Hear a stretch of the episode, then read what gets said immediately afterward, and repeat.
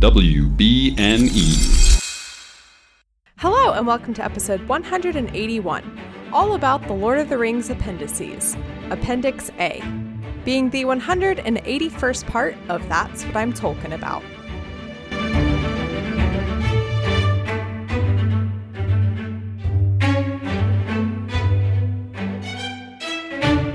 My name is Mary Clay. If that's too complicated for you, just call me MC. I've been experiencing the world of J.R.R. Tolkien for the first time, and this week we are diving into the Lord of the Rings appendices, specifically Appendix A, specifically the first half of Appendix A. and today I am joined by Josh. He is on Twitter as J.R.R. Jokin, which I can't believe I've never made that joke. It's right in front of me. Welcome, Josh. Thank you. Thank you. So glad to be here and to get to talk about Appendix A. Yeah. Before we, we dive into it, why don't you tell me and the listeners a little bit about your history with Lord of the Rings? How did you get introduced to it? And then what what is it that you're doing on, on Twitter? All right. Yeah. Well, for that second one, kind of hard for even me to wrap uh, my mind around that. But uh, for Lord of the Rings, so a few years before the movies came out, the Peter Jackson movies, uh, my grandmother, who was very influential in my just general love for reading, she had loved the books and she had already shown me like some of those old animated ones, the oh, Rankin Bass yes. and the we are familiar yeah, so, with those here. So I had seen those. I knew the stories from them, The Hobbit and the the Lord of the Rings, um, and the the Return of the King. But then you know, missing parts from it, obviously. Um, and so she had given me a set of the books. They're the the covers that are like the Hobbit is black and it has the like kind of plump Bilbo on it with the like really interesting looking Gollum and amazing. and yeah. Then the Fellowship and Two Towers and Return of the King with similar like those are interesting choices for it. But you know the the pictures just even from looking at them as like strange and wondrous as they were, just were like oh my goodness, this is that story in full. Here it is. So I read through them immediately, fell in love with um, just the the full world that you're exposed to. Because any adaptation, right, is going to make choices um, in how to present things, what to present, and so to encounter. And I know that you're familiar yourself with this whole journey right that's kind of a part of what this is is having this idea right of what it's like but then for yourself so to have gone on that journey and uh and read them and then so soon after it was like this was two or three years before the movies came out. So i was really excited to hear that they were and again just falling in love all over with them in this new medium seeing them um, on the on the big screen in a, such a different way um, so that's where it all started, and it just kind of stuck with me. Of course, uh, it was kind of an entry point into fantasy writ large and the just various influences that Tolkien had, you know, wherever you go in fantasy. Yeah, definitely. Either they're copying Tolkien or reacting against Tolkien, or even by being completely different than him. It's often a very conscious to- choice to do that. Um, so he's dominating the landscape. I like the Terry Pratchett I believe, quote, where he's talking about, you know, him being similar to Mount Fuji in Japanese art. Just it's either there or the fact that it's not there is a conscious choice. Like the so influential, so dominant that um so stuck with me. And then here I go starting a Twitter account at some point after it comes out and we're all trying to figure out what do we do there and takes everyone a while to figure out an angle or just what you want to do with that space. And for me, I wanted to have fun with it. Um, just make it a light-hearted place. Leave it, although it's not really that much of a challenge, better than when you found it, as it were. Um, yeah. With Twitter, it's like, all right, how does a dumpster fire get better when Honestly, than when you found yes. it? Like a little less burning. I don't know. Um, but yeah, just started, you know, making jokes, trying memes, all of that. And among all the other things that I have talked about uh, Lord of the Rings is really one where there was this sense of connection that I found with people where it kind of transcended a lot of the other divisions where if you talk about one thing whether it's politics or uh, sports or those things yeah you can build a following around them but it's often very like tribal or there's us and them and and lord of the rings was something that i found kind of permeated those walls uh it, it pierced some of those things where just people no matter their backgrounds were enjoying remembering i think um, and being mm-hmm. in on some of these references or and then uh, just uh, smiling about them uh, laughing or giggling or whatever the reaction is um, and so eh, that's twitter and then out of that out of uh, some recent events there i thought well what if uh, I wonder what those recent yeah, events are. right? Yeah. Uh, this chicken... episode will be so fun, funny, like like it's so dated. Yep. L- listeners who are wondering in the I don't know distant future, if you're listening, the year is tw- it is January 4th, 2023 as we're recording this and we are several months into Elon Musk now right. owning Twitter. yes, and there was a lot of apprehension and fear and uh, chicken little, you know, the app is falling kind of thing and we'll see where it goes. Uh, but a lot of that was people kind of looking where where would I go if not Twitter, and there's no Twitter replacement, at least not at this point when we're recording. But one of those things was, hey, well, a lot of people are doing email newsletters. And so I thought that could be a place um, to kind of continue what I've been doing, talking about Lord of the Rings, finding some of the humor there, making connections with other things, whether it's media or topics of faith or classic literature, all of that. Uh, but do it in kind of more of a, a long form uh, format, or even just talk about what we're all experiencing there. Uh, and so that's kind of been my latest uh, venture. So it, has been a lot of fun so far. I've been really encouraged by the response, and uh, I'm excited for for where to go. I'm not leaving Twitter. I don't think any of us uh, could leave yeah. Twitter unless, like, it's been pointed out. You know, like the ring, it was clawed from our hands by a Gollum like uh, I th- you know I think Elon. that's how it's yeah. gonna go right. yeah, yeah. so that's a very astute yeah observation there yeah it wasn't mine it was someone else's but it's just one of those uh yeah we're, we're yeah. there until it's not there but you can also find me there on Substack yeah. Um yeah, it's so cool um as I am, you know, now getting into do, doing this podcast for many years now and like connecting with so many different creators i always just find it so interesting to see what like levels of creation there are and the mm-hmm. things that people are using from lord of the rings to connect with other people and like the mediums that people are using with which to create and uh like the the cleverness of of of people to constantly be creative with it um it's always sh- i mean i've said i keep saying it like so many times throughout this podcast but it's just so outstanding to me that this was a book series mm-hmm. you know the mm-hmm. hobbit was written like i think 90 years ago 80 years mm-hmm. ago mm-hmm. and lord of the rings like 60 70 years ago and here we are still you know talking yeah. about it and connecting and finding new ways to mm-hmm. enjoy it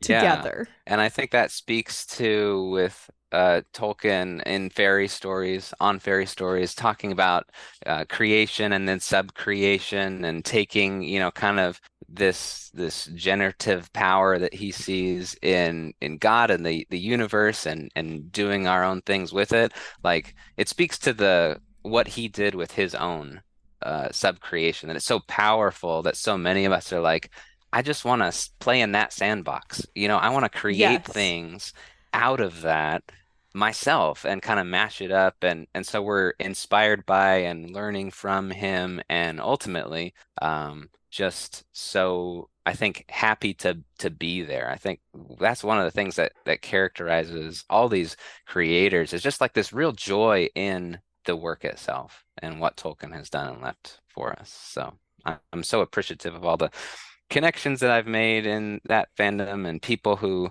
uh, you know, I, I, follow and just am enjoying the things that they're doing that I could never do. And I'm glad to have a small little itty bitty corner in that to do my thing too. Awesome. Yeah. Well, let's get going into the appendices. Mhm. Listeners, here we are finally, like, I don't know, three years later after I finished Lord of the Rings originally.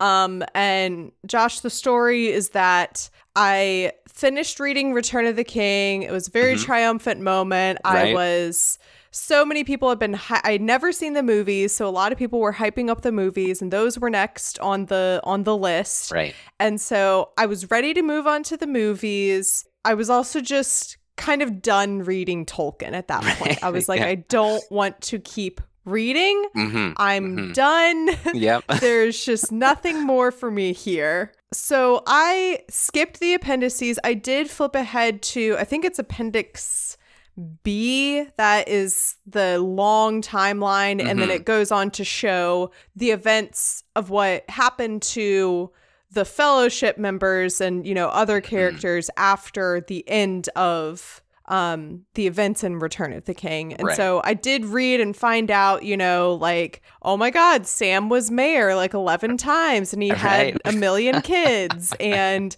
Pippin named his son Faramir. Yes. And uh Legolas and Gimli sail off into the sunset That's together. right. Literally together. Like so many great things.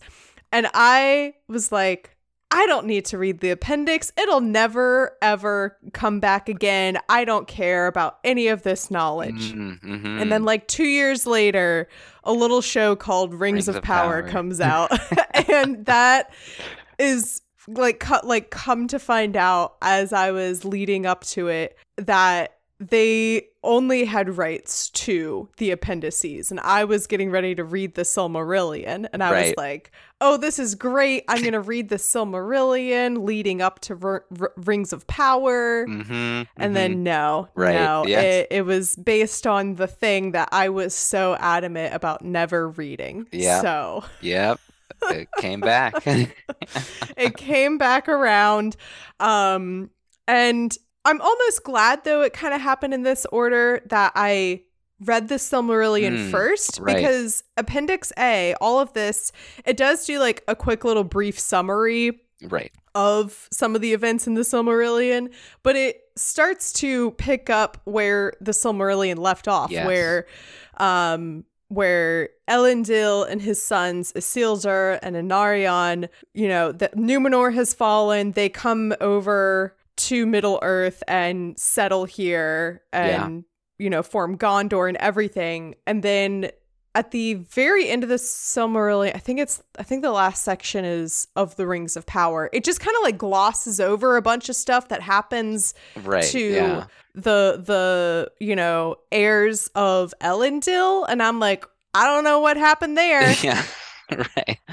And so I'm glad now to like have that context, and now we are reading all of those details, and we're Mhm. seeing Mhm. at least in this first half of of Appendix A, we're filling in the gaps of like what happened between Elendil and his sons landing in Middle Earth, and then Aragorn returning as the king. Right. Uh, in in terms of like that side of Middle Earth and those lands and Gondor and everything. hmm And we'll definitely get to it, but it's so interesting to me. Um, and you know, I'm not the showrunners of the Rings of Power, and they have their plan and where they're going with everything.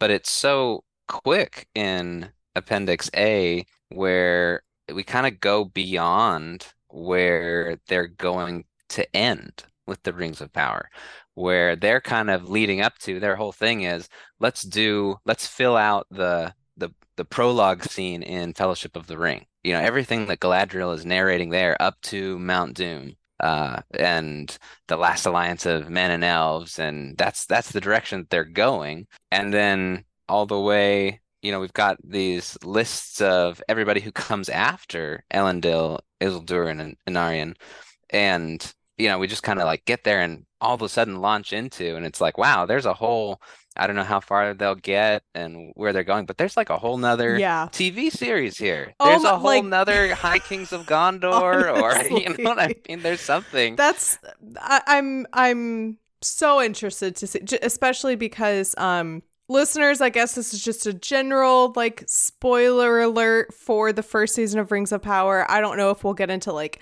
specifics, but if either of us happen to like mention something, I don't want you to be upset with us. So if you're really precious about, you know, Rings of Power and you know, several months later you still haven't watched it, you know, like this is your warning now. yeah.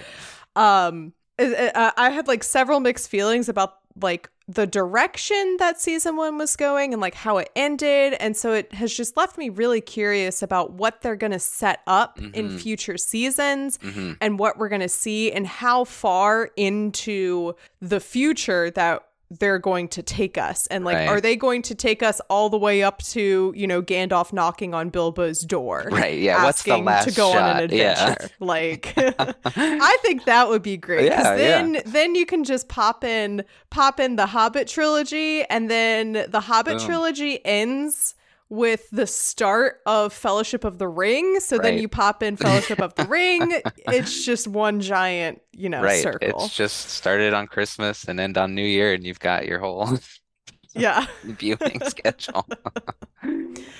um. So yeah. So so Appendix A. Uh, this half at least is dealing with the the Numenorian kings, mm-hmm. and this it, it's so funny because it's like, okay, the Numenorian kings. But first, Tolkien needs to give us a history of like Feanor and the Silmarils right. in order to explain, like, well, Feanor made the Silmarils, mm-hmm. and then the mm-hmm. Silmarils were stolen by Melkor, and then that led to this war. And then the war was so intense that the men who united with the elves uh, were later rewarded. And so it's this whole backstory yeah. just to set up what Numenor is. Right. It's the necessary. I mean, this first paragraph of Appendix A, other than the the note on the you know annals and kings and rulers but the first under Numenorean kings here it's basically like to go back to rings of power the first 10 minutes five i don't know how long that intro is but it's that here's the context that you need to to know to get up to speed with numenor here including yes.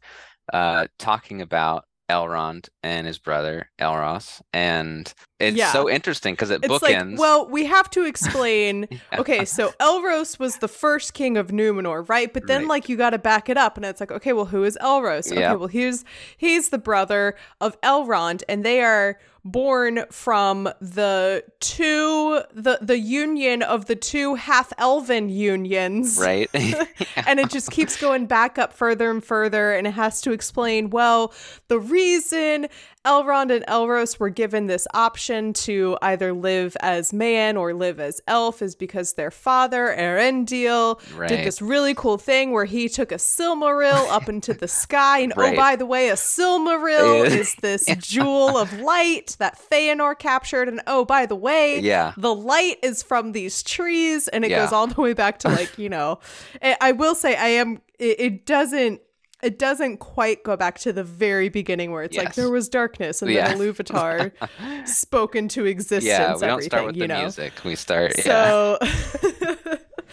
um, but we do get like a if if there's any listeners out there who the entire time I was covering the Silmarillion either tuned out or right. you you lost your train of thought, this would be the first like page or so of Appendix A is a good like summary of that rele- really relevant stuff mm-hmm.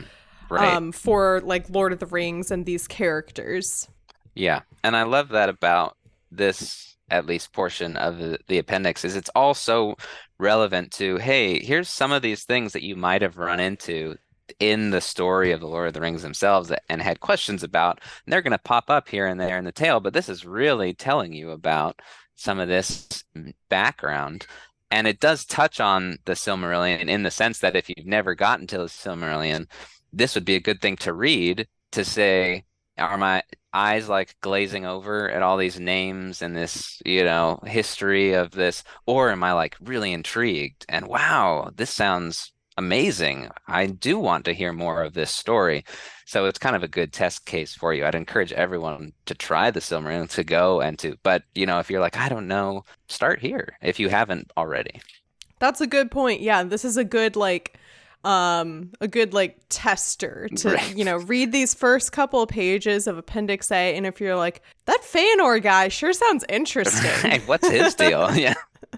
you know then like or like wow that war sounds really intense you know then it's like okay the silmarillion might be more appealing if you have kind of an overview of what you're getting into before you start it which i did not when i Mm-hmm. Started the silmarillion i was just like i don't know Here we what- go. Yeah. who's who i don't know what's going on so yes oh, uh, as we will recall elrond and elros were given this decision and we are, are much more familiar with like what happened uh, i say we like the casual lord of the rings fans are much more familiar with elrond because obviously he goes on he he chooses the life of an elf um and he is there all the way through the rings destruction um but his brother elros who i think he just has like a tiny little name drop in the rings of power show where they they mention like oh yeah king elros founded numenor or not founded but you know Right. Look, he's here on this Um, tapestry. yeah, Uh, exactly. There's both of them. Yeah.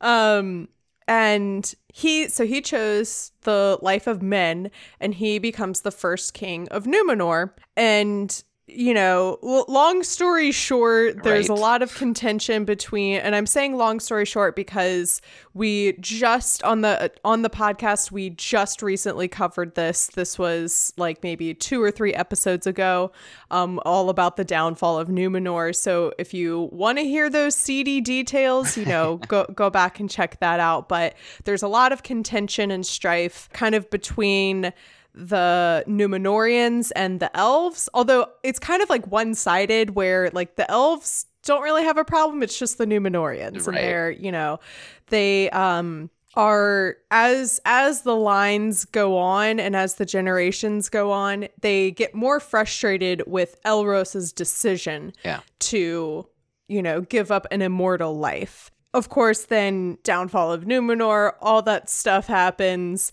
and Elendil and the other faithful members of Numenor who were more more inclined to favor the elves and stick with those roots um, and tried keeping like that language alive even when it was banned. They all are able to escape and they get to Middle Earth. Okay, Elendil has two sons, Anarion and Isildur. hmm And as Isildur, I mean, sorry, this is where I'm not even trying. Oh my god.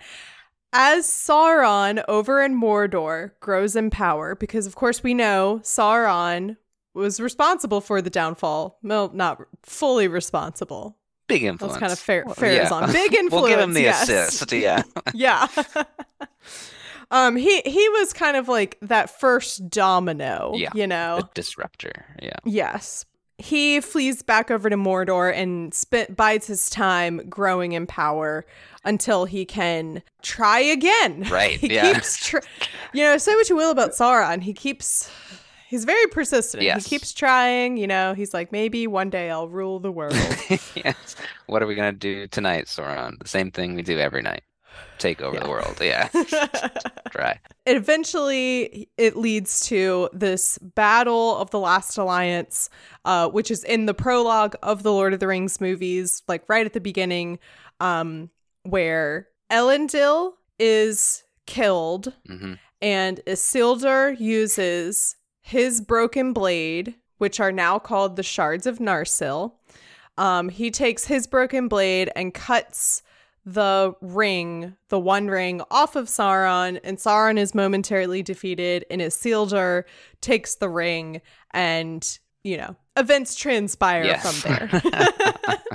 kind of le- leading up to all that, now this is where we're learning um, some new information about like what specifically was happening between, you know, within Elendil's family, within his lines, and Isildur's heirs and Anarion's heirs. Um, and yeah, I found it. So this is where it's going to get a little difficult. Where as I was reading it, I was like, "Wow, this is really fascinating. I'm Right. following along." hmm Um, I don't know why I found it more. I found this more interesting than reading the Silmarillion, even Oh, though this has a lot of the same elements. Right. Tons of names. Yep. Lots of war, lots of like geography, you know. Uh huh. But reading this, I think I found it a little more interesting because I, in my brain, this like entire part is just setting up to where we see Aragorn at the start of his story in mm-hmm. Fellowship, where he's this, you know, disgraced, you know, heir and lone ranger and uh has has a fate to fulfill eventually. And so this is kind of setting us up for all of that. So I found it very interesting and it kind of filled in some gaps mm-hmm. um, that I've had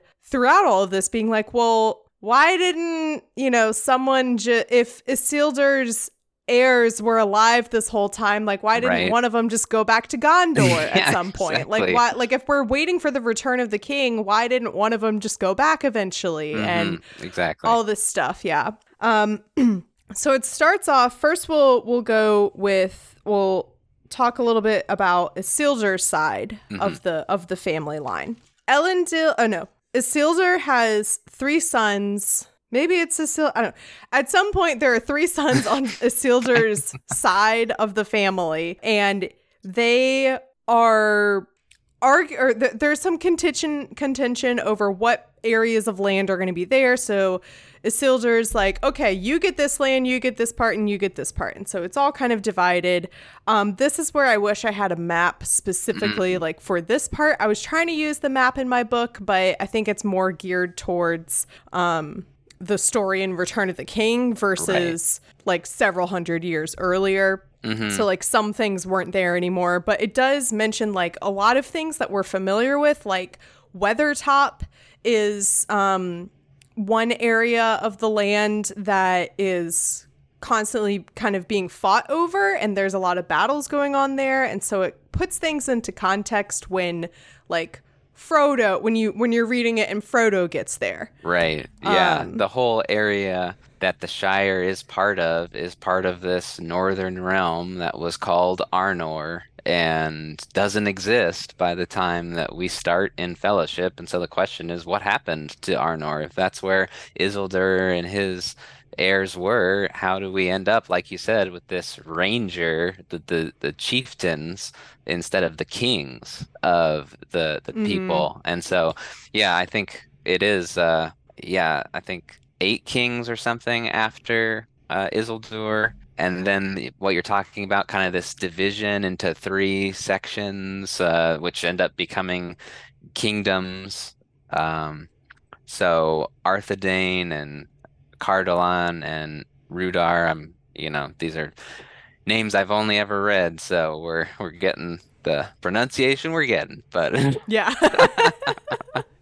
but I was gonna say it sounds like you know what you're talking uh, right. about, so yeah. I'm going with those pronunciations. Just too. say it confidently, and no one will. No. but um, but yeah, it's never a sign of strength, right? When you're dividing and yes, you're not yeah. unified, and so it, it, we're just off to a bad start. We're only eight generations out, and we're split up, and then um, debating and yeah Amon Sul like you said the watchtower which is Weathertop now where there's a palantir uh, yes obvious who, who isn't going to want that you know of course there's yeah. going to be a little uh, dissension about that and um, then you know we get into the chief enemy adversary that they're going to be yes, facing yeah. this this realm of Angmar which I love how it's written like even how Tolkien introduces the appendix where he talks about like the textual history of this like okay so there was the red book but there's not that copy anymore uh, and some of this stuff like the stuff that was gondor like pippin's the one who can collected all of that. Yeah, he has to like give an in-universe explanation right. for like how this information exists. Right. How does somebody know all this to add it to Bilbo's book? Um, that became Frodo's book that was added on that became like, Sam's yeah, book. Yeah. right, yeah. Who who's writing this? If none of them, you know, they're all gone. Um, and so part of that is just that there's information that's added later these little like uh, comments on things so you know when you get the the talk of Angmar rising, uh, the lord of that land gathering many evil men and orcs and other creatures, then like little brackets, and the lord of that land was known as the Witch King. But it wasn't known until later that he was one of the ring wraiths. Like somebody mm. who's copying this book is like, who is it's like, this oh, like we have new information right, now. readers, Like- you might want to know that this is actually, and so, um, yeah, we we see this rise of the Witch King, and not good news for our Yeah. friends in Arnor. Yes. Um, just like you were saying that, you know, a house divided, they cannot stand strong. Um, of these like three l- lands and, and kings kingdoms, eventually really only one of them um thrives and the other two uh the the chieftains and the leaders in those lands just start kind of dying out and not doing well um and part of it is because uh yes the evil evil is rising and later we know it to be the witch king and these ring wraiths. Again we meant yeah we mentioned Amon Sul which ho- holds uh one of the palantirs that was brought over from Numenor. And uh because of that and also Amon Sul is like on the border between two of the brothers lands so that's why they're kind of in disagreement about it. And then in comes the witch king and so it's just a lot of battles ensuing. It gets to a point so eventually the Dunedain there's a big battle obviously. Uh, the Dunedain were defeated and Arveleg was slain. So Arveleg if you go far enough up Aragorn's family tree we are follow we are following like Aragorn's direct family tree now rather than like oh his like great great great great uncle or something um so this is like one of his direct ancestors. So Arveleg was slain, and the Tower of Amon Sul was burned and razed, but the Palantir was saved and says occupied by evil men subject to Ang- uh, Angmar.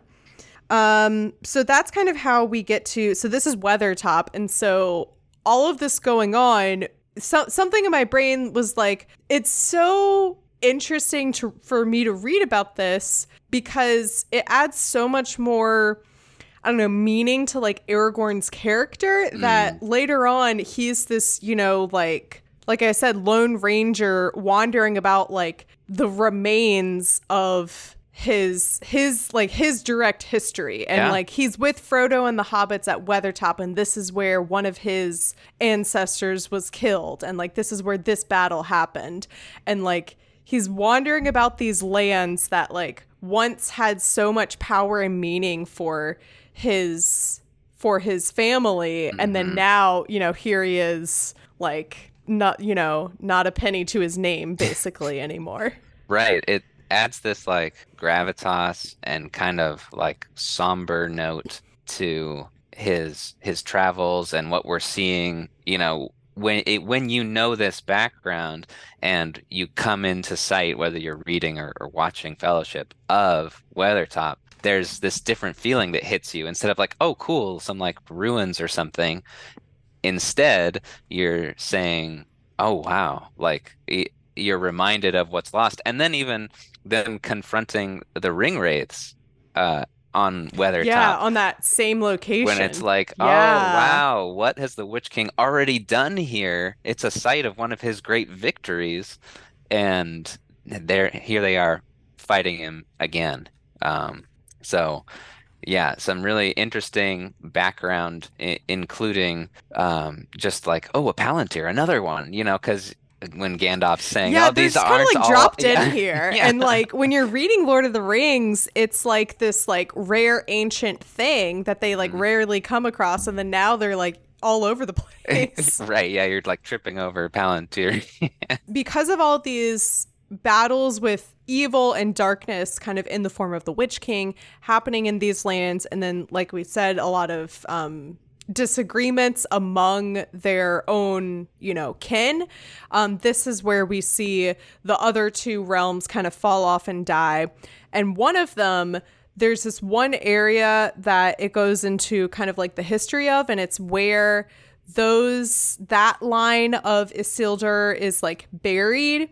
And it says that the witch king later like released spirits to go haunt that place.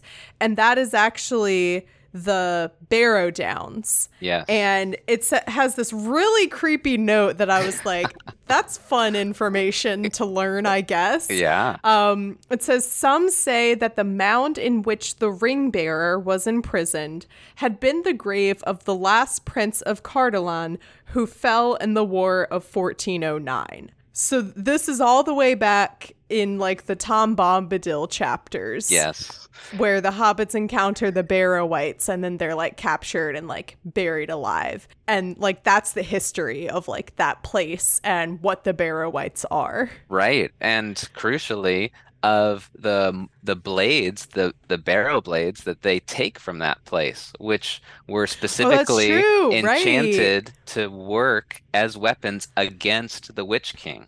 And so when Merry on the field of Pe- Pelennor, you know, Eowyn's facing off with this same Witch King, and when he draws his blade and he stabs his knee, Wow. I did not make that connection at all. So, That's amazing. here it is, this weapon with curses specifically against the Witch King. And that's the blow that allows Eowyn wow. to finish him off. Just think about like that Smith in one of these three Arnorian, you know, breakoffs who's making this weapon. I'm just thinking dagger. about what was in the I, I ask myself this question almost every day of just what was in the mind of J.R.R. Tolkien that made him be able to like connect these dots I- in right? this way. Yeah. Oh my gosh. Ah, anyway, yeah. it's so that's so crazy. Yeah, it's, it, again, we're adding layers of significance to what the events, which are amazing themselves, um, here Yes. Yeah. um, in the Lord of the Rings. But then you see all of this, um, and it's just like, wow, like that that reaction that you have of like, oh my goodness, just that that irony dramatically. Yes. Of- Inten- like intense dramatic irony, which is already in like that specific part of the story is already like dramatic irony on top of dramatic irony Right, yeah. because of the like no not by the hand of man. Right. Yeah. And it's like did they mean man Right. man or did they mean like a male person or Right. you know what did they mean but like either way it worked for Eowyn because of that loophole like just yeah, it's so crazy. interesting. Yeah, that that Macbeth um, influence on on Tolkien, not by the um, someone born of a So- woman and Yeah. Macbeth, oh, uh, you know, ripped untimely from the womb. That one, I, that's yeah. That one I have a little bit of a problem with because I'm like, so how? Like, no, I would argue that people born of C sections are still, born, of, a woman. right? Yeah, but okay. yeah, you could say the same thing, right? Okay, King, hey, wait a second, yeah, exactly. oh my god.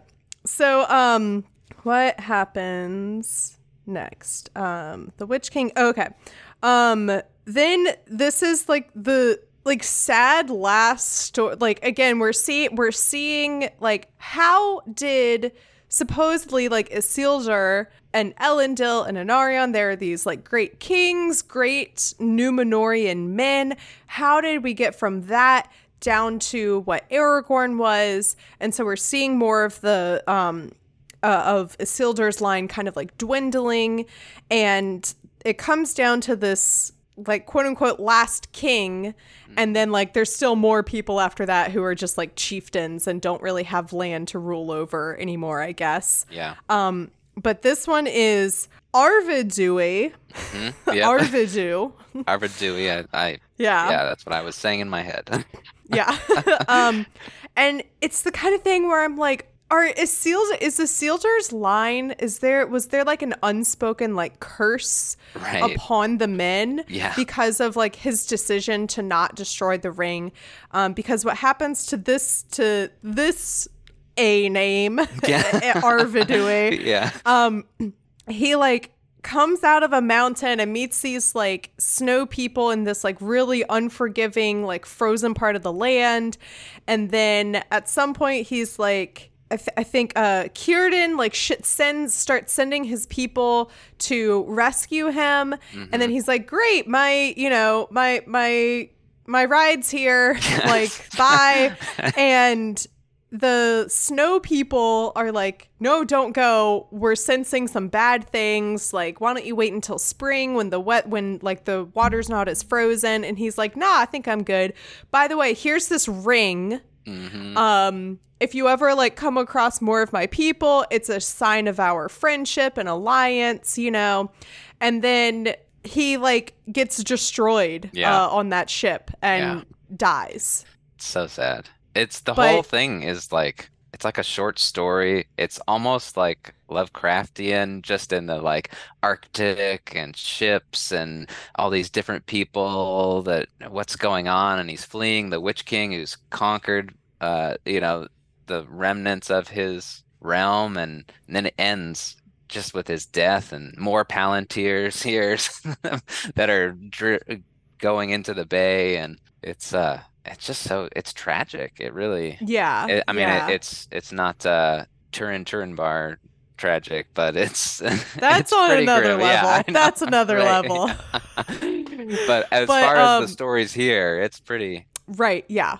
It, it, there's like no end in sight. Yeah. You know. Yeah. Um. It it, it just goes from you know it's this like tragedy that's passed from like father to son until eventually like Aragorn is able to break it somehow. Um. So it mentions that Rivendell is where uh so like Rivendell throughout all this time is thriving and that is where uh pretty much uh oh it says after um Arvidui dies um his son I think somehow ends up in Rivendell and so because of that all of the like sons afterwards the heirs of Isildur are uh that they stay there for refuge I guess like as their kids or something. I don't know Mhm. why like so are all of their fathers dying young? Is that what's happening? Some of that them like they have are. they is it that, you know, Arvidui has his son what's his son? Um Ar Aran Aranarth. yeah. That's that sounds like everyone who makes fun of um the show H2O and saying like oh no in an Australian accent. Oh, yeah. Arnar. Oh, no. yeah. Arnarth. um, like, are they all just? They must all just be like having sons and then dying almost immediately. Well, so Yeah, first of all, they are now a nomadic people. Um, Mhm. they're they're chieftains of a dwindling people, no former, you know, strength or glory. But they also have a target on their back because they are the heirs. And Arvidui, we get to this later in the history of Gondor, but he had tried to unite the realms by Yeah. claiming the kingship, and then and Gondor's they were like, nah, not interested. don't think so. But then it's not very long until the line of Anarion fails. And so then you say, well, where is this heir? And like you're saying, why don't why doesn't somebody just stroll into Gondor and say it's me? Well, it's a dangerous thing to do that. Sauron knows uh, what would be the consequences if the kingship were restored. And so sometimes due to accident, but uh, often, you know, just the life that they live, but oftentimes because of who they are, if they're discovered, uh, yeah, the the men here who are the heirs not not living nearly Yeah. as long as they would and I want to know who their wives are. Yeah. Where are they? If they're nomad, if they're like such nomadic people, you know, in hiding all the time.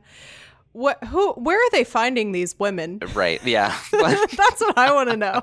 who signs up Where for are the that kind of moms of of the heirs of Isildur? Yeah. What what are they like? What happened to them? there's a there's a story there there's a Circe type retelling uh that From the perspective, and it's just like a bunch of women being like, "Oh my god, Yep. these cursed men." right yeah my type yeah the self-destructive yeah Um, but uh, in Rivendell, they also keep the heirlooms of their house: the Ring of Barahir, hmm the shards of Narsil, the Star of Elendil, and the Scepter of Annuminas, which the scepter I had not heard about until now. hmm Um, that is from Numenor. Yeah. Um, from the the the like king or the ruling person. I should say the ruling person because Numenor was very progressive. That's right.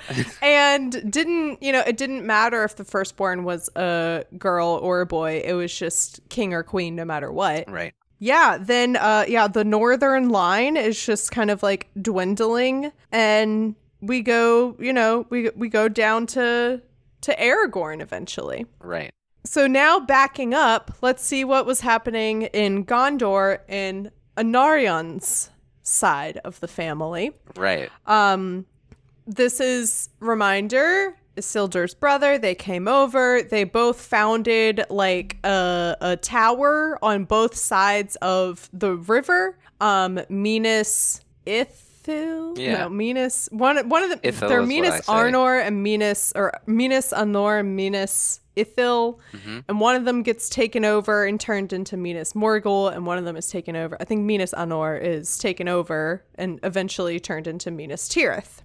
Um, so what I didn't realize is that the for a good a good while, like the first several generations, they're actually in Osgiliath. I did Right. not know that that like Minas Tirith was not always like the quote unquote capital of Gondor, you know? Right. There's this Um, line that it's like the summer dwelling. It's like the beach town, or it's the Hamptons, I guess. Yeah.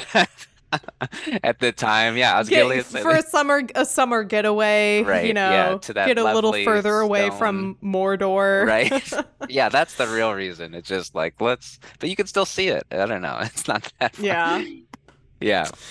Um so this is where I I think I'm really going to fail in trying to capture like what exactly happens and how fascinating it really is because it is very complicated and it is a lot of blah blah blah son of blah blah blah. Mhm. but that second blah blah blah he just kind of like drops in and you're like wait a minute where did that guy come from? And it's like okay we're on the 10th king now i think. And it jumps from like okay well this king didn't have any children so it went to his brother and then his brother's you know grandson eventually like disgraced everyone and was exiled so then it went to like his second cousin so it kind of like jumps around a bit in terms of like nephews a- and all that um It not does- women though Right.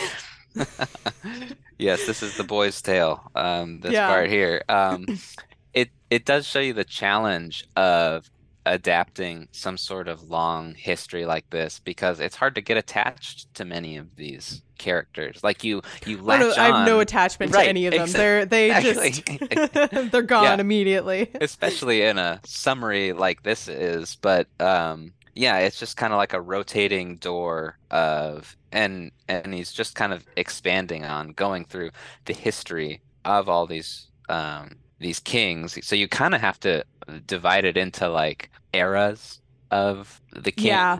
to make it uh, palatable or graspable. Uh, you know, like after a few kings from Anarion, you get the the ship kings. Tolkien talks about, so they are really into their navies, and they do. Um, Which I found really cool knowing that like they come from Numenor and so they're still keeping this like part of their history um and like the foundation of like who they are. They're still keeping that alive. Right, exactly. Um, and because a lot of these places were former Numenorian colonies that are going to pop up, like when they're talking about the ship kings, the the port of Pelargir is is mentioned that one of the kings rebuilds this ancient haven. It's like, well, again, spoiler alert, but after season one, some of our characters are headed to this place in the Rings of Power. Um, and so we're seeing little things like that pop up and this this heritage that they have as as the great men as like you said the seafarers to to show up and then you get like the history of Umbar and the black corsairs you know and so the Yeah. the the flip side of that coin that becomes the big threat in Return of the King to that would be like the nail in the coffin as it were if Aragorn hadn't intervened um, you kind of see, oh, like that's uh, at least initially in its history, like Numenorian also. And there's this Yeah. like strife again, this division that comes out of the division in Numenor between like the Kingsmen and the faithful. Well, Umbar is where a lot of those Kingsmen end up. End up, yeah. and so there's this built-in kind of hatred for uh, Elendil and his heirs and sons and Gondor and a lot of even the the internal strife of the Gondorian kings leads to lots of dissatisfied people going down there to escape or to to get away. So it's like, oh, this is where this big threat comes from. It's not just some random fleet that they're afraid will join with Sauron Yeah, it's and like they have a out. history Right, exactly. of like being at war and Yeah. being and battling with not just Umbar but um other like you know like Mhm. the Easterlings and other people of those like more southern lands of Right. uh southern from uh to Gondor. Yes. So yeah, the kings, the the ship kings, whatever Right. whatever it's called, Mhm. um, they're it kind of it. So I don't know where it said exactly, but it kind of said like, and these were like the last really like this was the golden era of Yes. Gondor, Yep. and then like Mhm. after that, everything kind of started going south, and that is where we're going to leave this week's episode. It was a very enjoyable but also very long recording with Josh. So I posted a poll on Twitter and Instagram asking if I should make this one or two episodes. And it was close on Twitter, but Instagram really solidified things. So two episodes it is. Of course, we will be back next week with more of Appendix A. And maybe it's just because I'm coming off of the Silmarillion, and so I find myself very cynical about reading Tolkien, but I think you'll find that I'm enjoying the appendices. Me enjoy Tolkien? What? Okay, my voice is too high. Dropping that now. That's what I'm talking about as a proud member of WBNE. If you want to learn more about the network, you can go to WBNE.org. The cover art is by Vaishon Brandon. You can support him on Instagram at Vaishon Designs. You can find the podcast on Twitter and Instagram at Tolkien About Pod. That is where I posted those polls. So if you're someone who is staunchly opposed to splitting recordings into two episodes, that is where you could have made your voice heard. You can also find me on Twitter and TikTok at MC Watts Up and on Instagram at MC Turn Down for Watt. If you want to support the podcast, you can become a patron. Go to patreon.com slash pod to explore the different tiers and perks that are available. You can become a member of the WBNE Discord server and get to connect with a whole bunch of other wonderful nerds. Or you can become a sponsor of the podcast like Guy. Guy, thank you so much for showing your support of the podcast and for continuing to show that support. It really does mean a lot. And as always, if you like what you're listening to, please make sure to rate and review.